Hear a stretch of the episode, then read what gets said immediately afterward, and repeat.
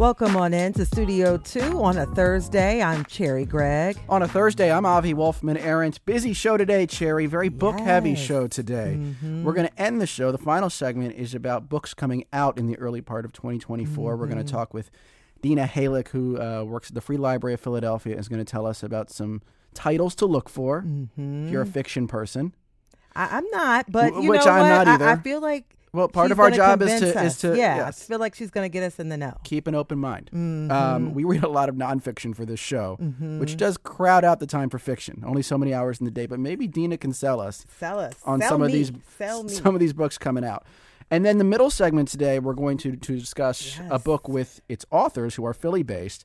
This is a book about how to survive various types of calamities. And So I'm excited about this. You are? And because we joke not- a lot, and. I always talk about that I feel like I would at least try to survive the first round of a zombie apocalypse, right? You've thought about this. I've thought about yeah. this quite often, and I I want to know what do I need to know to make it to, to make it out alive? Yeah, Maybe this is not the time for this conversation, but I am curious why you think about that a lot. I- you are kind of like mildly obsessed. I with am. I've talked about it a lot. We'll, we'll talk about Okay, why, but there's a lot of reasons. that's but, off mic. But I'm excited The bu- about the book is called uh, Worst Case authors, Scenario yeah. Survival Handbook Apocalypse. The authors are Josh Piven Mm-hmm. and Dave Borgenicht. They'll be with us next segment.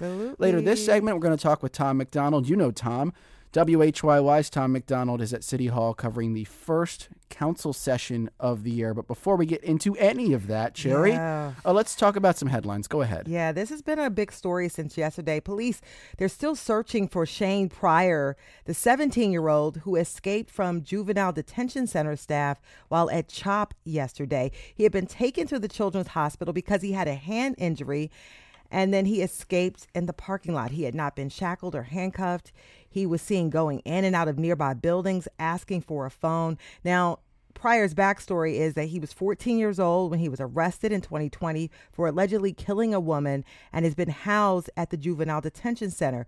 During interviews, Pryor told police he solicited the victim for certain for sexual acts, but the woman had been shot by another man. He said he was innocent, and now he sort of escaped. His mother, his attorney, asking for him to turn himself in. Take a listen to his mom. He just was at the wrong place at the wrong time. There's someone else involved, and he's just scared. He's a scared little boy. He's been in there since he was 14. He's 17 and about to turn 18, and he's scared. He doesn't realize what he's doing. Yeah, he's maintained his innocence so far. His attorney says his client lost hope when a request to move his case to juvenile court was denied, and now he's making it worse. Yeah, Yeah, um, and we should clarify too that his mother is asking him to come. Yeah, to, to come to back turn to turn himself in. in. Uh, There's also speculation, or not just speculation, um, a- official word that perhaps an accomplice Mm-hmm. was involved in all of this. Um, we don't know everything yet, uh, as with any evolving situation, but we'll keep our eye on it.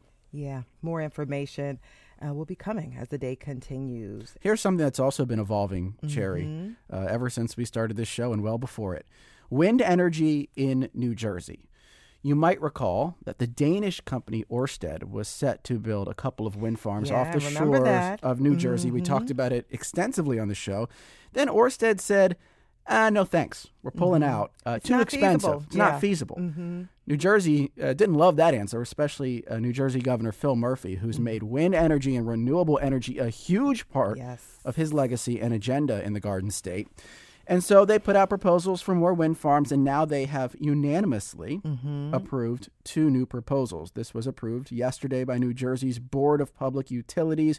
One project 47 miles off the coast of Atlantic City, another 42 miles off the coast of Seaside Heights.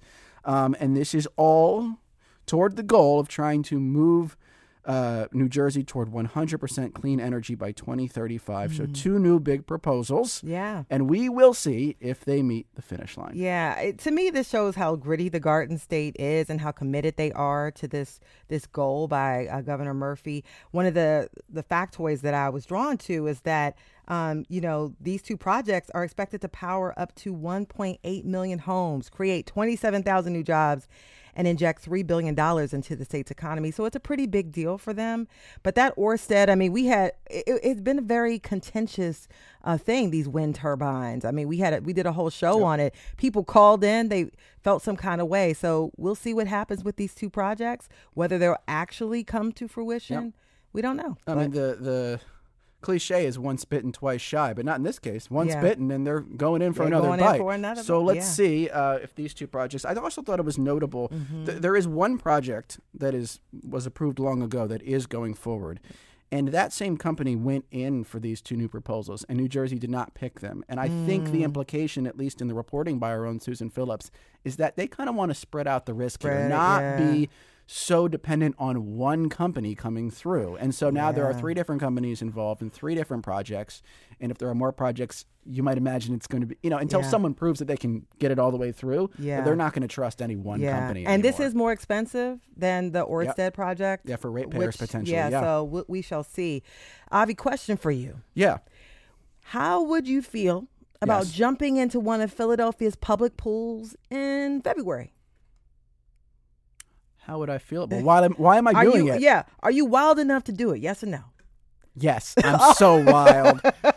Gosh. I got, you kind of one of those wild public radio personalities. Go ahead. Well, the Parks and Rec announced that it is hosting its second Philly Freeze event and it's looking for 500 people crazy enough to mm-hmm. plunge into the Frigid Kelly pool on February 24th. So you might. What is this? Yourself, raise money, raise yeah, awareness? This is raising money and for recruiting lifeguards. Ah, okay. Um, you know, through donations from the people who plunge and corporate sponsors, the city hopes to raise enough money to help entice these new lifeguards for the summer and keep the pools open. And as you know, there has been a national lifeguard shortage and it's made things really hard in Philly for the past few years because a lot yeah. of people don't know how to swim and they they can't necessarily pass the lifeguard test, but you know, they offer opportunities for them and they're hoping they can give them signing bonuses. And if you, Avi, yeah. jump into a pool uh-huh. February 24th, you will help the you help the young people, man. That can make some good help audio too. Uh, maybe, yeah. Uh, I'll tie this back into what we just talked mm-hmm. about: uh, the chilly waters off of the uh, New Jersey coast. Uh-huh. One year on New Year's Day, I did run into the ocean right. Oh, you off, did the polar bear? I did. I did off of the. wow. Uh, where was I? I guess Ventnor area, and uh, it was pretty thrilling. You know, at thrilling. the time it stinks, but then you look back five years later and you go, "Oh, that's a nice memory." So, so you, this would be the same thing. You like spicy food and cold water? Go ahead. go ahead. okay, I'll go ahead to the next topic. Mm-hmm. Uh, all right, Cherry. Mm-hmm. We already let machines do a lot of our matchmaking for us yes, via apps, mm-hmm. but maybe, just maybe, we can export even more of the dating process to technology. Wired has a piece out today about a new app called, I think I'm saying this right, Volar. Just mm-hmm. came out in the US. Mm-hmm. It works like other dating platforms. You know, you put in your profile information, you get matched with other people. But here is the twist your profile gets then sort of spun off into an AI chatbot, which then goes on virtual first dates with other people's AI chatbots. And they have like what? little 10 message exchanges with each other, the bots do. And then you get to review the messages to see if this is someone you want to maybe take it a little further with. Okay, Cherry. Volar, you in? I am not in. You're and out. let me tell you why. because as someone who who had been on the dating scene and has used the apps, mm-hmm. I mean, if you really can't even go on a first date, if you want to, maybe you're not ready to date. Maybe you really are not ready to date oh, a human. So I don't think it's a replacement for the whole first date. It's designed to. I'm taking this from the article. Uh-huh to help people skip the earliest, often cringy stages of chatting with a new match. So just export that part of it. But yeah, but it's that's part of it. You think that's the struggle yes, is part of it. I mean, you know, go to the meet people at the pub, at the bar, like like or just in sports, whatever. It's it's like we have to go back to just meeting people and not injecting AI. I'm against it, but hey, whatever. I, I don't want to stop people from trying to date. So robot overlords, get out of our dating lives. Okay, too much. Now on to our newsmaker, Avi. Sure. Philadelphia's new city council they are meeting for the very first time as we speak, and there's a whole lot of new in City Hall these days.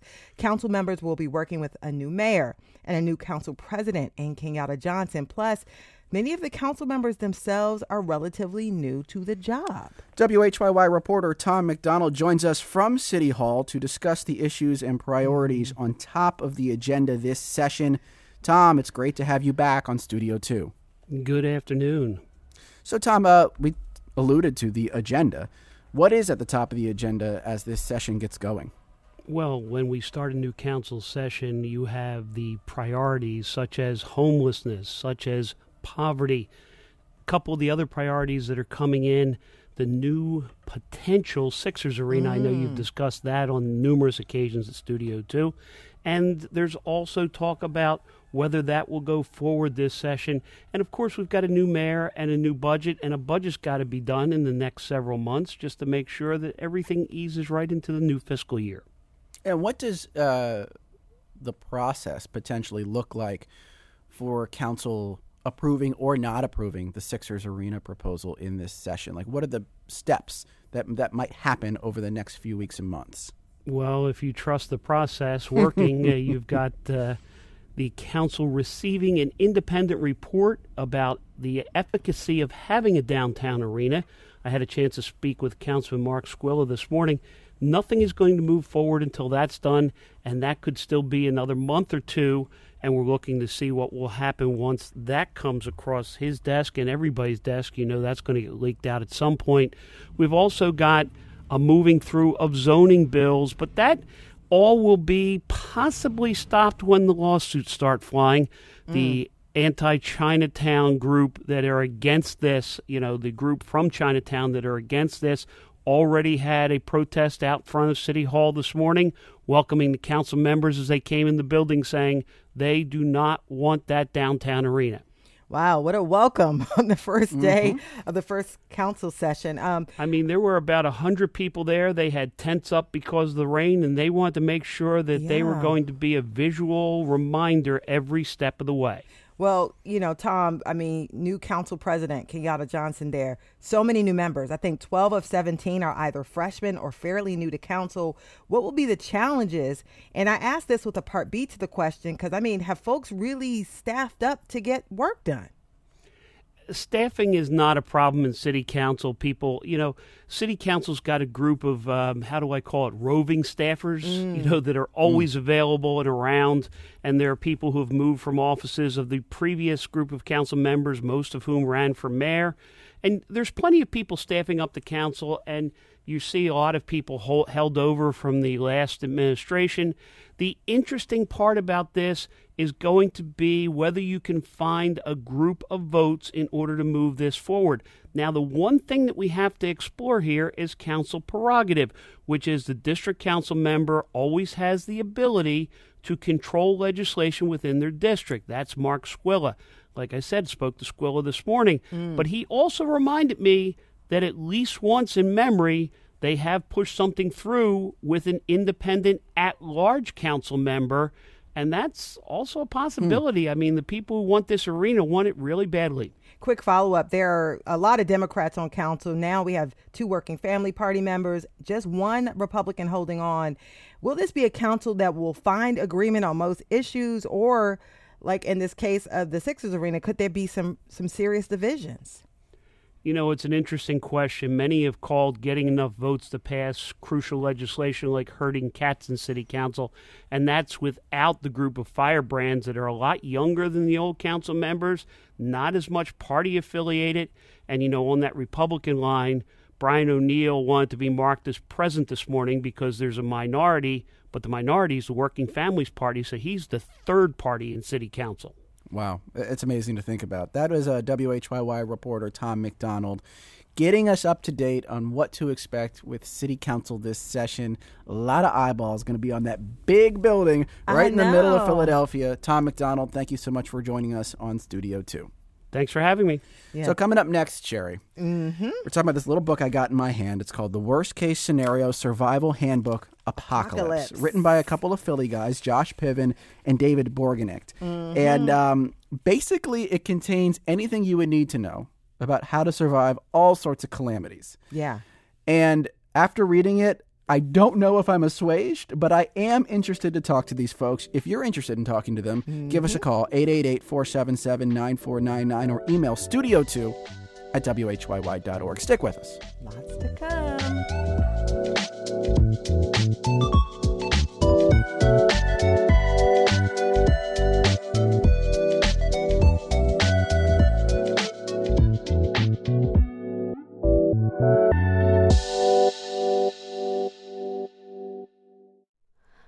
it's Terry Gross, the host of Fresh Air. We bring you in depth, long form interviews with actors, directors, musicians, authors, journalists, and more. Listen to our Peabody Award winning Fresh Air podcast from WHYY and NPR. This is Studio 2. I'm Cherry Gregg. And I'm Avi Wolfman Arent. And our next segment got me thinking do I have the skills and know how to survive a doomsday scenario, climate disaster, mm. uh, even deadlier pandemic, zombies, mm. aliens? I think the answer is probably no, but these Maybe. are some of the serious and silly scenarios we confront in the latest book from a pair of Philadelphia based authors, Josh Piven and David Borgenicht. The book is called The Worst Case Scenarios Survival Handbook apocalypse. And I should say, it's sort of written tongue in cheek at times, but mm-hmm. the advice contained in this book is actual vetted advice from experts. Yeah, Josh and David came out with their first survival handbook back in 1999, right before Y2K. Remember that?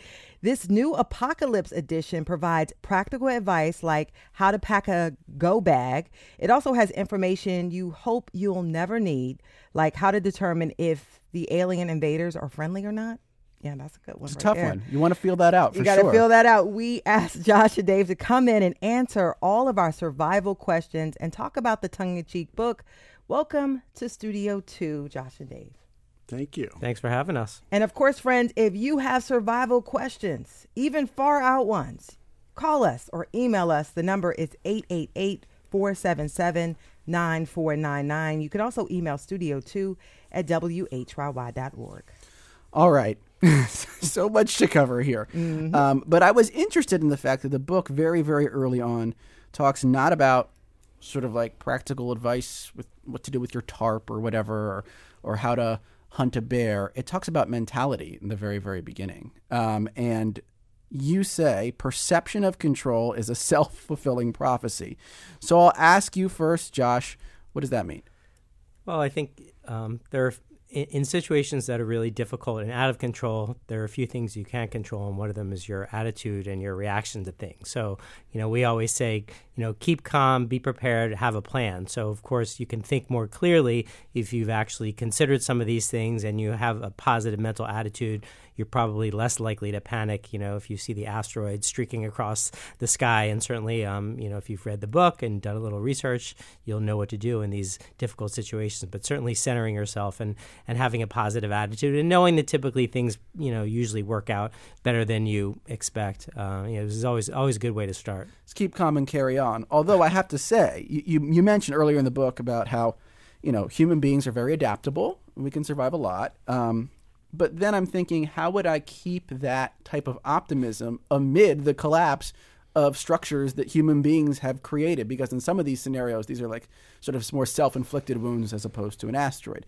So help me do that, uh, Dave. Like, how would I actually keep faith in human- humanity's adaptability even as I'm watching uh, human society, you know, collapse Fall in on apart. itself? Yeah. Yeah. Give me my pep talk, I guess. The pep talk. I mean, it's really about about uh, remembering that uh, that it, the the the the uh, antithesis of that is going to make you even less likely mm-hmm. to survive. It's really just remembering that you're not helping anybody by freaking out. You're certainly not going to help yourself. You'll expend your resources. You'll make mistakes. You'll you'll uh, you'll you'll act out of fear rather than intention. And so it's really truly about uh, taking some breaths um, staying in control and, and not panicking because uh, that's really when we all make mistakes. We know there's no such thing as rushing or multitasking. That's yeah. when we screw things up. And so if the world's falling apart, the only way you're going to be able to put it back together is if you put, you put yourself back together first. I, I gotta ask because I've been become obsessed kind of with gaining the skills to uh, survive a zombie apocalypse. But seriously, do, do survive you know a weather emergency, uh, an evacuation, all these things. I, I gotta ask you, Josh, what made you say, you know what, it's time for a new edition, and it's gonna be titled Apocalypse here. It's gonna have zombies. Yeah. I, I think, you know, I guess the short answer is COVID. But even before COVID, we had we we knew that we wanted to do something uh, related to climate change related glo- global catastrophes because that's obviously on everybody's mind. Um, then COVID happened. It felt like you know this is this is really different this time. Like this this is this is serious. We didn't we didn't know you know what the morbidity was. We didn't, um, you know, it was all new to us. This was, you know, this this first kind of really serious virus. So I think during COVID we sat down and we're like, you know, this this feels a little a little bad, a little apocalyptic. You know, maybe maybe there's something here. Um, so we, we we worked in you know super viruses and things like that, and, and of course some of the climate change uh, situations. Um, but we wanted to also give it the you know the the kind of tongue in cheek worst case treatment. So we also included zombies. And I think if you think of like a brain eating virus or you go back to The Last of Us, you know, these things, while they seem like they're far fetched, who knows, right? I mean, who would have said we would have had COVID? I mean, it was just something that a lot of us couldn't have imagined. So I think that was kind of the impetus, and we and we kind of sat down and, and did our usual. Well, what are people afraid of? And and that was kind of the you know the general genesis for the book. And Dave, I, I you know, there's so many movies and series. There are zombies. We have asteroids coming to Earth. Um, you know, we have blackouts. Um, one of my the movies I just saw, Leave the World Behind, kind of crazy. Mm. Why do you think we're so obsessed with playing out these worst case end of the world scenarios in film? Um, I mean, I think in times of heightened existential anxiety, these movies obviously become more prevalent, and same in, in the world of books. Um, but I, I think it's almost a, a, a response to you know it's a way to deal with these. If you if you imagine the worst and then you see it playing out or read about it playing out uh, or do the research about uh, how it might play out you you actually do stand a better chance of just again staying calm when things do go awry. You've you've, you've envisioned it. You're not just uh, obsessed and freaking out by it. Like I've in a weird way this before yeah. Was this a comforting project mm-hmm. like to do this for you personally? Yeah i think all the books have. I mean i think at the end of the day the, the reason the brand has been around for 20 years is that it kind of low-key helps people think and yeah. and know that there are going to be ways to survive their worst fears. It's it's sort of a, a very positive message even though we're talking about very dark things. Okay um, i did want to ask about some of the specifics. Sure. Just weird stuff that stuck out to me. um, so there's a whole bunch of stuff in there about bunkers and how to build a bunker, where not to build a bunker, and then there's just like dropped in there out of nowhere. Um, this anecdote that there's like already an underground bunker community in Kansas, or they're or they're, they're planning oh, yeah. one. Josh, what is going on? Well, there are already bunkers out there. Uh, trust me, if there's a way to make a buck, somebody's going to figure out how to do it. and the bu- there there is a, a subculture of bunkers. You know, you can, you know, starting at the low end, right? So it's kind of um, you know, the, the, the typical kind of just like like a three star bunker, right? the four seasons of bunkers, right? So there's the there's the low end where you may be, be able to get one of these things for like four thousand dollars and just bury it, and then there are ones that are um, disused um, missile silos that have been purchased by entrepreneurs and converted, and they have full time security outside, and you know now we're talking into like the seven figure price tags, right? Um, right. You know, so I guess this is maybe where the the techno technocrats or the the uh, the Mark Zuckerbergs of the world go, and they so they buy these bunkers, and and yeah, they're you know a lot of them are in disused military bases, and they they're fully kitted out. I mean, they have ventilation, they they have food for for years. I mean, multiple years yeah. of survival. Well, can I ask you though a follow up on that? The psychology of folks who are already kind of prepping, preppers, yeah, uh, survivalist preppers, whatever you want to call them. Um, like, what do you think? And I'll, I'll, I'll give this to Dave. What do you think um, draws people to that? Is it is it because I can imagine it might just be like a hobby and it's fun to talk about your hobby and do your hobby with other people that share your interests. Is it kind of just that, or do you think there is psychologically something more to the folks who are really actively doing this work already?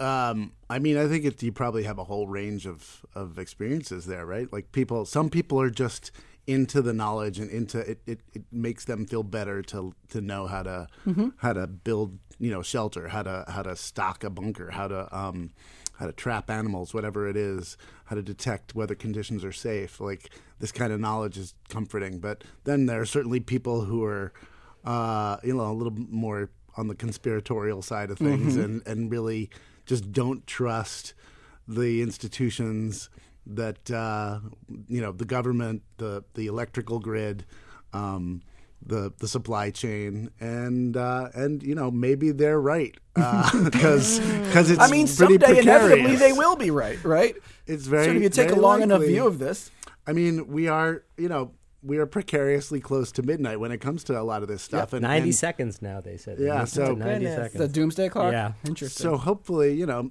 one of the things we can do is is use the message of our fear and anxiety to actually try to move the clock a little back. yep. I would add the prepper prepper mantra is kind of like Fight Club. Like if you're a prepper, don't tell everybody you're a prepper because then they'll know Mm. secret, you're a and that's what prepper and it then you have a bunker in your backyard. So you know, keep it to yourself. If you are just tuning in, we are speaking with Josh Piven, playwright, speechwriter, and Dave Borgenicht, founder of Quirk Books. They are the co authors of Worst Case Scenario Survival Handbook series. Their most recent is the Apocalypse Edition. If you have questions about surviving worst case scenarios, you can call us. The number is 888 477 9499. And the email is studio2 at whyy.org. I'll say that number again 888-477-9499. So We got a caller yelling at us, Cherry. yeah, I, I see. I, um, we're about to get to that. Um, and I guess um, I was gonna set up. I, I guess we'll, we'll they want to get to more practical advice. One of the first things you start with in the book when you get serious is um, a go bag. And my other half is a Marine and retired Marine and is very obsessed with this go bag. Tell us what should you have and you actually say that they should be packed. And then there's also if you only have 30 minutes um, josh i'll start with you. What should we gather? Sure. So there are some essentials, things that you absolutely should have in there, and that would include things like your passports and things that you'll need, like a list of all your passwords. So if you have to access your account, obviously um, a portable battery is helpful for cell phones. You should also, if you can, keep copies of, of some of the stuff in the cloud um, if you can't access it. So there, there's those types of things, uh, medications. Um, you know, there's more practical things that you might need. So let's say like heavy duty trash bags to keep you dry if you're in a if you're in an emergency evacuation situation, and obviously um, things like duct tape can can can really um, uh, you know can really be helpful. Um, enough water, you know, if you, can't, you can last a long time without food, but you should have you should have some water, especially if you're in a uh, in a dry climate. Um, and and and again, I mean, it's it's helpful if you have most of the stuff already done, but we do give you kind of a TikTok on, you know, this is what you need to do in the first five minutes, and, and to get the bag in there, and you know, don't make it like you know your your four wheeled rolly bag. I mean, it needs to be a, a pretty pretty solid duffel bag that, that is weatherproof um, for some of this stuff. And, and my follow-up question um, to you uh, dave is we have let a lot of our skills atrophy because of our reliance on technology. And so is there are there like skills that you think we need to strengthen? Um, and and this wasn't necessarily discussed in the book and, and josh feel free to, to to chime in. Are there skills we need to strengthen that we've become weak in because we are relying on this phone and gps and all those things that we would need in case of a worst case scenario I mean, yeah, that's a great example. Just learning how to read a map and tell what direction you're pointed in would be a one thing. There's a uh, one of our earlier books actually uh, talks about how to build a compass um, on your own using the, the magnetic uh, poles um, or just other indicators of where you are. Um, building a fire, there are multiple ways to go about that, but it would be good to familiarize yourself with that. Um, building a shelter, animal trapping, um, Purifying water, definitely. purifying Big water And or have that in the book. detecting. Purifying urine too, right? That's in the book Yeah, as well. yeah. If you, if you need to drink your own urine, we- now we're really down in the in, in the worst case All right, plug scenario ears, weeds, folks, right? guess, right. So yeah, we have that. We have that as well. Um, it's you don't want to have it right out of your ba- body. There's a couple steps involved. but also just basic first aid. You know, refamiliarize yourself with how to how to bandage a wound and uh, uh, tie a tourniquet, and perform a tracheotomy, like emergency CPR. These kind of things would be good to refamiliarize yourself with. We're talking with the authors Josh Piven and David Borgenicht about their new book, The Worst Case Scenario Survival Handbook Apocalypse. Uh, you can chime in 888-477-9499, email studio2 at whyy.org. Comment here from Ken in Philly who says, We need to become more self-reliant. Mm-hmm. We should all know how to grow our own food. That's in the book, by the way, and you talk about uh, some of the the plants that are best to grow if you really need Yeah. like quick calorie Survival intake. garden. Yeah, Survival yeah. garden Yeah, give us a sense of what a Yeah. survival garden. Well, I mean, like. I, I mean, so, some of it is right is based on climate, right? If you live in Philadelphia or you live in Vermont, you don't necessarily have a 12 month growing season like you might have in Florida. So you know, we we, we delve into that. Um, you know, stockpiling seeds is also important um, if you think uh, you're going to need those in the future. Um, you got to start somewhere um, in order to grow your plants. But um, you know, things things that are high in protein, soybeans, and things like that. Um, uh, you know, I think corn is another big one because it can be used for multiple things, but there are different varieties of corn that'll grow in different parts of the country. So, um, you know, we, we cover all of this and, of course, also how to do a composter and things like that. So, um, you know, it, it, it- takes some land, obviously, so it is important to have land. And we, we talk about that, too, as, you know, one of those things, you know, if you, if you think the apocalypse is, is coming, hopefully you have some land um, that, that where you can kind of escape to. It's a good, land will be valuable after the apocalypse. And I want to tee up a clip because I recently watched this film starring Julia Roberts um, and our hometown hero Kevin Bacon. It's called "Leave the World Behind," and in this clip, it still it resonates with me because Ethan Hawke. His, he's a he's in there. He's a dad named Clay. His family is on vacation when the country is hit with this unprecedented blackout and what to, appears to be some sort of radiation or nuclear attack. And he's trying to get help from this guy. And take a listen. The only way this ends is if you get back in your vehicle and drive away now. Drive away to what? All the roads are blocked. We're in the middle of God knows where. There's no one else around. I have no idea what I am supposed to do right now. I can barely do anything without my cell phone and my GPS. I am a useless man. But you are a very prepared man. And so, ah, that's like Yeah. that line has. I've been obsessed with that line because I'm like a useless man, and then this prepared guy. And one of the things you talk about is how money is not worth very much. Uh, that you It's like need to have. kindling. It's like nothing. Yeah, yeah, You can use it to start the fire. That's right. Uh, when the world breaks down. And so, can you talk about like some of the things you should stock up on and how they actually become very valuable in worst case scenario situations? And- And you lay this out in the book. Yeah, we do have a list of barterable items. Uh, you know, it, it, but you know, it's going to be a little debatable what's going to be uh, in demand. You know, obviously, supplies. You know, canned goods. Um, probably alcohol is going to be useful both for uh, People like But their solar whiskey. chargers, Mhm, things, mhm, right? mhm. I mean, things that- Batteries. right? ba- batteries, of course, radios, flashlights. Uh, you know, I do, I do think. Um, and I, had to t- I did watch that movie, and that was like Ethan Hawke totally overacting in, in that scene. But I, you know, it, it did. I, you know, Turning it, I saw your right, it face, did- It did speak to me, right? It did. It speak to me. I just wanted Kevin Bacon to do the angry dance from Footloose. I thought that was going to happen. But. Uh, yes, Footloose was some of our worst case scenarios when we were, when we were in high school.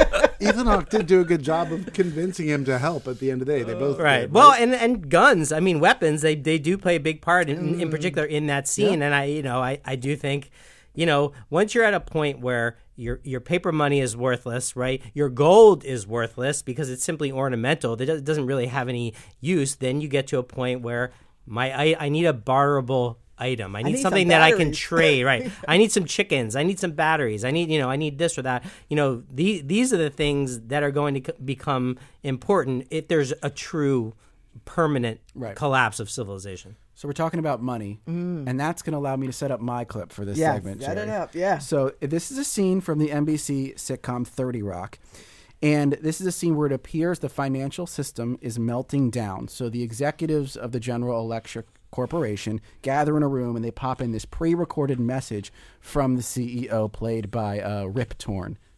I'm speaking to you in the year 1987, but my message is timeless. Avoid the Noid. We've all worked hard, but now it's over. There's only one thing for you to do go to your loved ones, hold them close. Because in the end, and if you're watching this, it is the end. Love is all that matters. I'm gonna be honest, Dave. That's me. I'm mm-hmm. giving up. I, I honestly, I, I think you have to confront your mortality sometimes in really dire situations, and that might maybe I wouldn't actually do this if there was, you know, a total societal collapse. But from my vantage point right now, that's kind of I feel like how I would try to process it. Be like, look, it's over. Like, Dave, is that is that wrong? No, I, I, I mean that's another way to go. I mean, I, I, I, I, the Beatles had it right, right? Love is all you need. Yeah. Uh, Yeah. I mean, we hope. I'm, I'm with you too. I mean, I, uh, uh, as much as I uh, enjoy having written all these books with Josh and knowing what I know, I still believe in the goodness of humanity and the power of, uh, well, my own ability to just identify the good people and convince them that we should help each other, that we're stronger together. But uh, at the same time, I, I do sometimes think about, uh, you know, I, I did think about buying a gun during during COVID. Wow. I did not. I did not do it. Uh, so you know, come come find me, guys. Just Yeah. take everything I got, and uh, He'll be in his bunker. Don't worry. I'll be- Oh, yeah, the bunker. Yeah, he's got a million dollar bunker in Kansas. Yeah, I just don't really want They to. won't find you. They won't find you, Dave. but I don't really want to. I'm not sure I want to live in a world where it is that Right. dire and dark and people aren't helping each other. So I'm just gonna, you know, let it happen if it does. Hmm. And- And th- I want to read this email, this question from Sean, who says In the event the U.S. was taken over by a dictator, hmm. how would a resistance movement be formed and allow like minded individuals to contact it? I mean, you kind of counteract about it is what he's yeah, counter. Is that saying. what's counteract? It yeah. said contact, but I would think. But yeah. it's sort of you guys talk about how to identify good people. If Yeah. you know, if you're re- on the rebuild side, you kind of talk about the psychology of good people and how to tell who's good and who's bad. Uh, could you talk about that a little bit? Yeah, we, we do touch on, uh, um, you know, not just uh, if the world kind of devolves into, into different clans, but also how to rebuild utopia, or perhaps build, not rebuild, since I don't, I don't think we're there yet.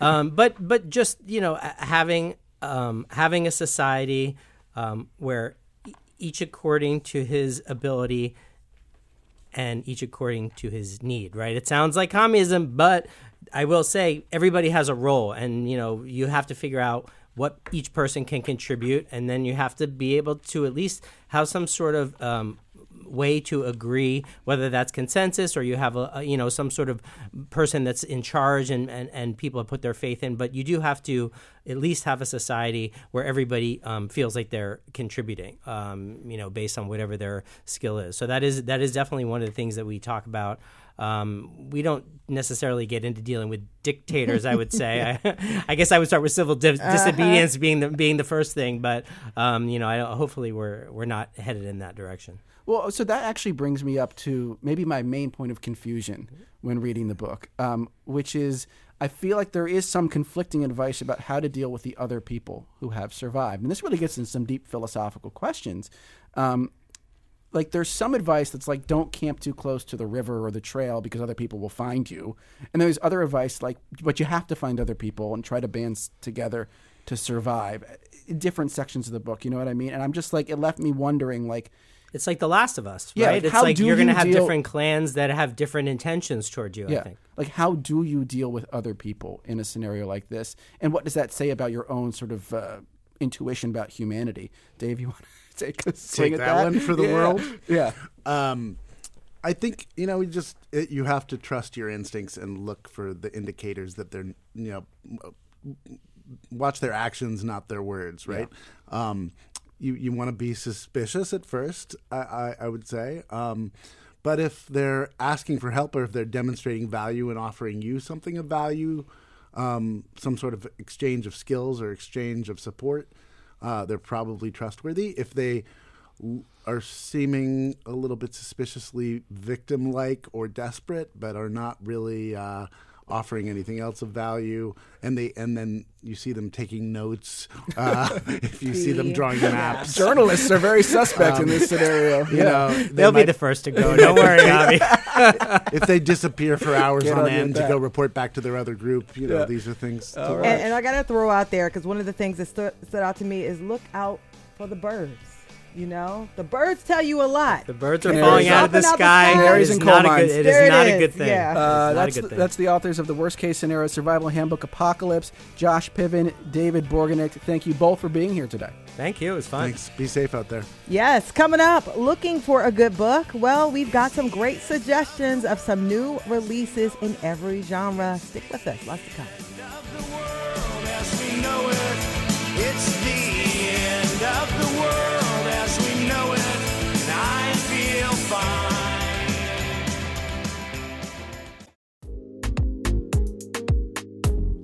Welcome back to Studio 2. I'm Cherry Gregg. And I'm Avi Wolfman Arent Cherry. Yes. We read a lot of books for Studio 2. A lot of books. a lot of books. And I, I'm appreciative of that, actually. Mm-hmm. It's sort of the show's helped turn me into a bit of a bookworm, whereas before I was more of like an article reader. And I'm enjoying that quite a bit. me too, Avi. I mean, I always liked to read growing up, um, but never such a broad variety of genres as we get to read here on Studio Mm-hmm. 2. But there is one person who is an even bigger bookworm, bigger bookworm than we are, Avi. Tell me. Yes, the bookworm in chief. The bookworm in chief. yes, I, I know. Dena Heilik. I know you didn't know that was your job, but that It is now. I'm going to take it. I might put that on my business card. And on the business card, she is the department head of Philbrick Hall, the fiction and DVD department of the Central Branch of the Free Library of Philadelphia. And Dena is with us today to get us all excited for some of the newest releases of some local and national authors. Dena, welcome to Studio 2. Thank you. Thank you. There's actually so many good books coming out. I am reading into July already for this coming year. Oh, uh, oh, you get advanced copies? I do. I do. Oh, the- that yeah, is the perks The are pretty great. And uh, do, do your friends try to hit you up for uh, the They ones do, you- but I'm not allowed. Oh, really? Ooh. Yeah, no, they give me the arc, and I'm not like, here, I You're read like- this. No, they want you to buy the book. Absolutely. So- Absolutely. yeah, no I. I appreciate your ethical approach to this.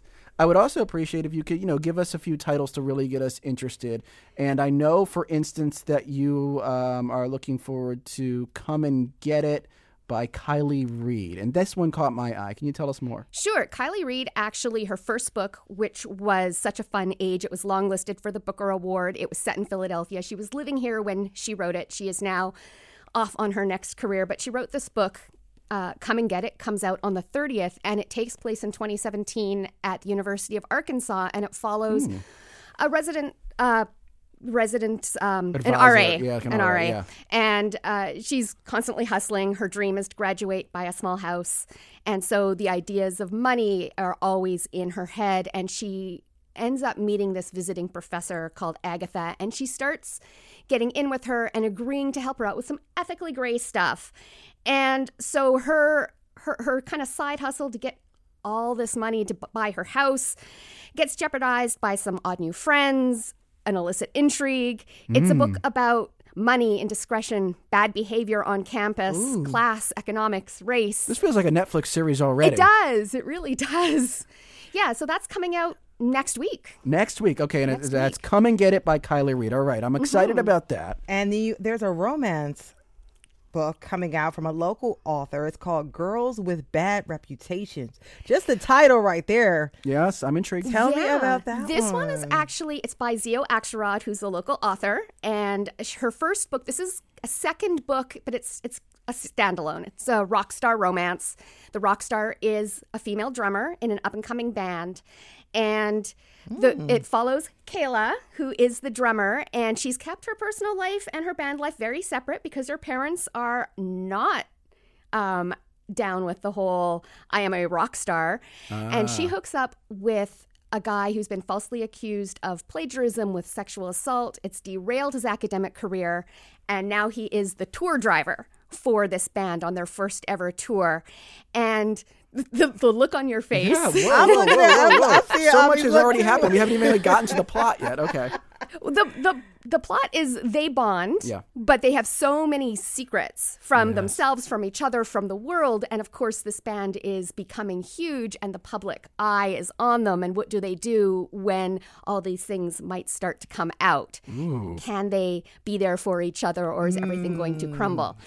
And it is a romance, so it is not a spoiler to say it works out okay. Ooh, I It's like Girls with. Bad Reputations, but apparently good endings uh, by Always. Xio Axelrod. Uh, that, that is a, a Philly writer. Philly Yeah, writer, yeah. she lives down in South Philly. It comes out February 6th. Fantastic. Yep.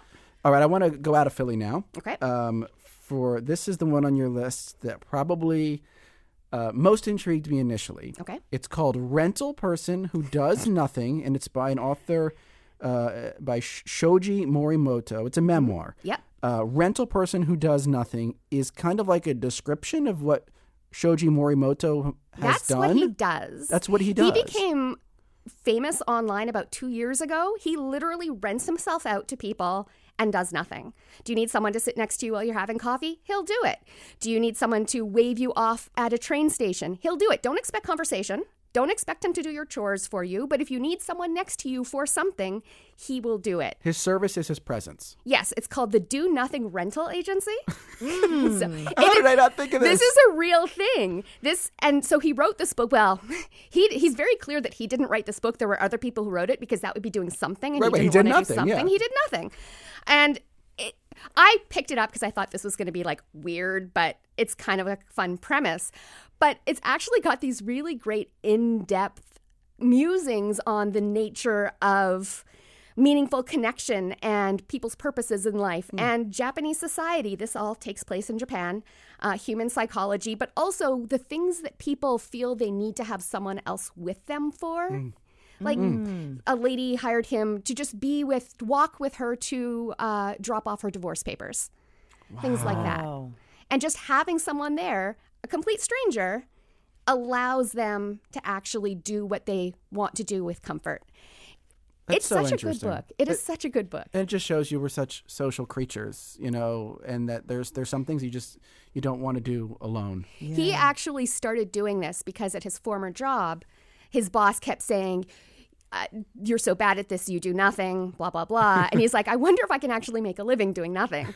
and that's how it all started.